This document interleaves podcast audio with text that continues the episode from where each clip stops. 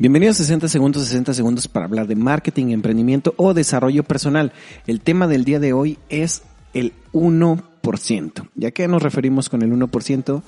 Muy fácil. Todos los días tú puedes hacer algo que provoque que tú al momento que te vayas a descansar, cuando te vayas a dormir, que hayas avanzado un 1%, a diferencia del día anterior. Por ejemplo, yo tiendo a veces a grabar lo que son los podcasts este, por la noche.